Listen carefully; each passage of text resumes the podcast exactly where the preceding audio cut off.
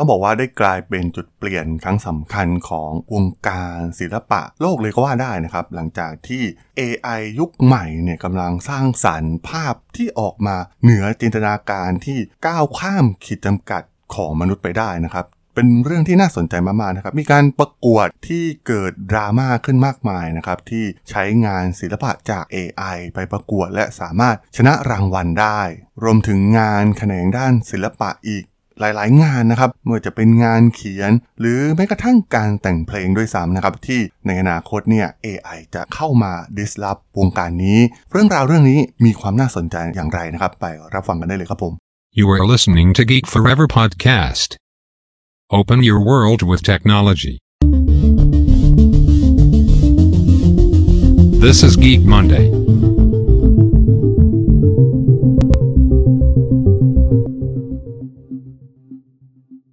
สวัสดีครับ ผมดนทลาดนจากดนบล็อกนะครับและนี่คือรายการกิมันเดย์นะครับรายการที่จะมายกตัวอย่างเคสตัดดี้ทางธุรกิจที่มีความน่าสนใจนะครับ วันนี้มาพูดถึง งานด้านศิลปะกันบ้างนะครับ กับเทคโนโลยีอย่าง AI นะครับ ที่ตอนนี้เรียกได้ว่ากำลังเริ่มเข้ามามีบทบาทเพิ่มมากขึ้นเรื่อยๆนะครับ และกำลังที่จะเข้ามาแย่งงานในสิ่งที่มนุษย์ทำนะครับในอดีเนี่ยเราอาจจะมองว่างานที่ใช้เรื่องของอารมณ์ หรือว่าความเป็นศิลปินต่างๆเนี่ยมันไม่มีทางอยู่แล้วนะครับที่ AI เนี่ยจะสามารถที่จะ มาเรียนแบบความสามารถนี้ของมนุษย์ได้นะครับ แต่ว่าตอนนี้เนี่ยเราต้องคิดกันใหม่แล้วนะครับ หลายๆ งานศิลปะเนี่ยกำลังถูกท้าทายอย่างมากนะครับ จากความสามารถของ AI ในยุคนี้ แน่นอนนะครับ พวกเขาอาจจะไม่มีอารมณ์ร่วมโดยตรงนะครับ พวกเขาแทบจะไม่รู้ด้วยซ้ำบางครั้งว่ากำลังสร้างสรรค์อะไรออกมา แต่สิ่งที่พวกมันเรียนรู้ได้แน่นอนก็คือ เรียนรู้ความเข้าใจนะครับว่า อารมณ์ต่างๆ ของมนุษย์เนี่ยมันเป็นอย่างไรนะครับ แล้วก็สร้างสารสิ่งสิ่งนั้นขึ้นมานะครับ ซึ่งมันเกิดขึ้นในหลาย ๆ โดเมนนะครับ ก่อนหน้านี้ที่ผมเคยกล่าวไปเนี่ยก็จะเป็นงานเขียนก่อนนะครับ ซึ่งในอนาคตเนี่ยแน่นอนอยู่แล้วนะครับว่างานเขียนต่างๆ ที่อยู่บนโลกออนไลน์เนี่ยจะมีการสร้างสารรค์โดย AI เพิ่มมากขึ้น แล้วก็จะมีความแนบเนียนขึ้น โดยที่คนอ่านเนี่ย อาจจะแทบไม่รู้ตัวเลยด้วยซ้ำนะครับว่างานเขียนเหล่านี้เนี่ยมันเกิดขึ้นมาจาก AI ต่อไปเนี่ยเราอาจจะได้อ่านนวนิยายชื่อดังที่ถูกเขียนโดย AI ขึ้นมาล้วนๆก็เป็นได้นะครับพอสุดท้ายเนี่ยเราจะแยกแทบจะไม่ออกเลยนะครับว่าสิ่งนี้เนี่ยมนุษย์ เป็นคนเขียนหรือว่า AI เป็นคนเขียนขึ้นมาถัดจากนั้นนะครับความก้าวหน้าครั้งสำคัญที่เราได้เห็นข่าวใหญ่ไปในเร็วๆนี้นะครับก็คือเรื่องของงานศิลปะนั่นเอง นับตั้งแต่มีการประกาศในเดือนเมษายนที่ผ่านมานะครับ เครื่องมือ AI ที่ใช้การแปลงข้อความให้กลายเป็นรูปภาพอย่าง DALL-E 2เนี่ยได้สร้างความประทับใจให้กับเหล่าศิลปิน นักวิจัยและ สื่อต่างๆนะครับที่มักจะใช้รูปภาพที่มีคุณภาพสูงนะครับ ซึ่ง 4 เดือนต่อมานะครับนักพัฒนา OpenAI เนี่ยได้สร้างฟีเจอร์ใหม่ให้กับ DALL-E นะครับความสามารถในการขยายภาพต้นฉบับที่สร้างขึ้นมานะครับ โดยขยายขอบเขตออกไปด้วยความสมเหตุสมผล แล้วก็มีความสร้างสรรค์เป็นอย่างมากนะครับ ก็คือการขยายรูปภาพให้มันน่าทึ่งมากไปกว่าเดิมนั่นเองนะครับ ซึ่งฟีเจอร์ใหม่นี้นะครับ OpenAI เรียกว่า Outpainting นะครับ มีประโยชน์สำหรับนักออกแบบกราฟิกนะครับ ที่ต้องการสร้างรูปภาพหลายขนาดและรูปภาพของรูปหนึ่งๆนะครับ เพื่อนำเสนอในบริบทที่มีความแตกต่างกันนะครับ เช่น รูปภาพโปรโมทภาพยนตร์ ที่อาจจะต้องใช้ภาพในแบบหลายมิตินะครับ ทั้งรูปแบบสี่เหลี่ยมจัตุรัสรวมถึงสี่เหลี่ยมพื้นผ้านะครับ ซึ่งฟีเจอร์ใหม่นี้นะครับจะทำให้งานเหล่านี้เนี่ย สามารถสร้างได้ง่ายขึ้นนะครับบนพื้นฐานของงานศิลปะดั้งเดิมนั่นเอง DALL-E 2เนี่ยสามารถสร้างภาพต้นฉบับขนาด 1024คูณ1024 พิกเซลนะครับ ตามคำอธิบาย keyword ที่ผู้ใช้ป้อนเข้ามานะครับ แล้วก็ยังสามารถสร้างรูปภาพตามวัตถุ และสไตล์ที่เห็นในภาพอื่นๆ ได้ด้วยเช่นเดียวกัน นอกจากนี้เนี่ยมันยังมีความสามารถในการแก้ไขนะครับ ซึ่งผู้ใช้เนี่ยสามารถ ลบส่วนของรูปภาพที่สร้างขึ้นนะครับ แล้วก็บอกให้ DALL-E เนี่ยเพิ่มวัตถุหรือรูปแบบเฉพาะในพื้นที่นั้นๆนะครับ ตัวอย่างเช่นหากหน้าออกแบบเนี่ยไม่ชอบดอกกุหลาบสีแดงที่แสดงในภาพนะครับ พวกเขาสามารถลบออกและขอให้ดาวอีเนี่ยใส่กล้วยไม้สีขาวที่เหมือนจริงไว้ที่นั่นแทนได้ โอ้โห เป็นความสามารถที่มีความน่าสนใจมากๆนะครับ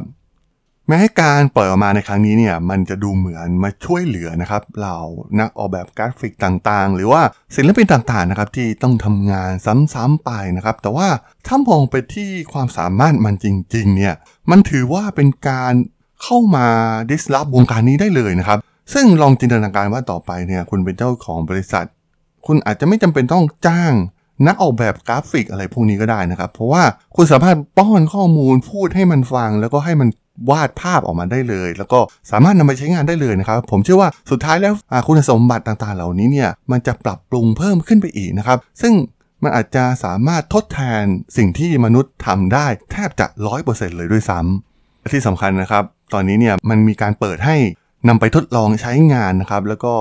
ทาง project อย่าง OpenAI เนี่ยก็รับ feedback กลับมา แล้วก็นำมาปรับปรุง feature ต่างๆ พัฒนามันอย่างต่อเนื่องนะครับ คล้ายๆกับสิ่งที่เกิดขึ้นกับ GPT-3 นะครับ ที่เป็นเทคโนโลยีในการเขียนบทความขึ้นมาบนโลกออนไลน์นะครับ ตอนนี้เนี่ยเรียกได้ว่าอ่า GPT-T เองเนี่ยมันพัฒนาไปไกลอย่างมากแล้วนะครับ จนสามารถเรียนแบบงานเขียนของมนุษย์ แทบจะ เกือบจะสมบูรณ์แบบไปแล้วก็ว่าได้นะครับ และมันก็กลายเป็นเรื่องที่น่าสนใจนะครับว่า ศิลปินที่เป็นมนุษย์หลายคนเนี่ยน่าจะเริ่มกังวลเกี่ยวกับอนาคตของตนเองนะครับ ว่าทำไมใครหลาย ๆ คนเนี่ยต้องยอมจ่ายเงินเพื่องานศิลปะนะครับ เพราะว่าในอนาคตพวกเขาสามารถสร้างมันขึ้นมาเองได้ โดยใช้จินตนาการของตนเอง แต่เรื่องนี้เนี่ยมันก็ทำให้เกิดเรื่องราวดราม่าขึ้นมานะครับ เพราะว่ามันเกิดการโต้เถียงกันนะครับว่าจริยธรรมของงานศิลปะที่สร้างขึ้นโดย AI นะครับมันเป็นการเรียนแบบโดยใช้เทคโนโลยีชั้นสูงหรือไม่ต้องอย่าลืมนะครับว่าอ่าเทคโนโลยีอย่าง AI อย่าง DALL-E เองเนี่ยก็ใช้การ learning จากงานศิลปะที่มีอยู่แล้ว มาสร้างงานศิลปะใหม่ ๆ ขึ้นมานั่นเองนะครับ มันไม่ได้เป็นศิลปะที่มีความเป็น original ในตัวมันเองนะครับ แอปอย่าง DALL-E หรือว่าอีกตัวหนึ่งนะครับก็คือ Midjourney นะครับที่เป็นการสร้างขึ้นโดยนำรูปภาพนับล้านนะครับจากเว็บที่เป็น Open ในอินเทอร์เน็ตเนี่ยมา training ผ่านอัลกอริทึมให้รู้จักรูปแบบและความสัมพันธ์ในรูปภาพเหล่านั้นนะครับ และนำมันมาสร้างใหม่ในรูปแบบเดียวกัน ซึ่งนั่นก็อาจจะหมายความว่าศิลปินที่ทำการอัปโหลดผลงานของตัวเองเนี่ย ไปยังอินเทอร์เน็ตเนี่ยอาจกำลังช่วยฝึกคู่แข่งด้วยอัลกอริทึมโดยที่พวกเขาแทบจะไม่รู้ตัวเลยด้วยซ้ำนะครับ หรือแม้กระทั่งงานสร้างสรรค์เสียงเพลงต่างๆนะครับ ซึ่งในอนาคตเนี่ยมันก็อาจจะถูก disrupt เช่นเดียวกันนะครับ ศิลปินที่สร้างสรรค์เพลงออกมาเนี่ยตอนนี้ก็เริ่มมี AI ที่เข้ามาทำในส่วนนี้นะครับ ก็คอนเซปต์ก็คล้ายๆกันนะครับ รูปแบบของ AI ก็คือจะเรียนรู้จากอาซอสที่อยู่บนโลกอินเทอร์เน็ตนะครับ แล้วก็มาดัดแปลงสร้างเป็นแบบฉบับของตนเองนะครับ แล้วก็พยายามทำความเข้าใจความสัมพันธ์ เนื้อหาแล้วก็อารมณ์ร่วมที่เกี่ยวข้องกับคอนเทนต์นั้นๆ นั่นเองนะครับ ซึ่งต่อไปในอนาคตเนี่ยเราอาจจะเห็นคนแต่งเนื้อเพลงเนี่ยก็มาจากเทคโนโลยีอย่าง GPT-3 นะครับ ส่วนของทำนองก็ จะมาจากแอป AI ที่สร้างสารรค์งานดนตรีนะครับ ตอนนี้ก็ผมเห็นตัวอย่างอย่างเช่นแอปที่มีชื่อว่า b o o n y นะครับ ก็สามารถทำเพลงผ่านา AI ได้แบบรวดเร็วมากๆนะครับ ซึ่งเมื่อถึงวันนั้นนะครับ วันที่ AI ในด้านศิลปะในหลายๆ แขนงเนี่ยมันทำงานร่วมกันขึ้นมานะครับ เราไม่อยากจินตนาการถึงภาพในวันนั้นเลยนะครับ ว่า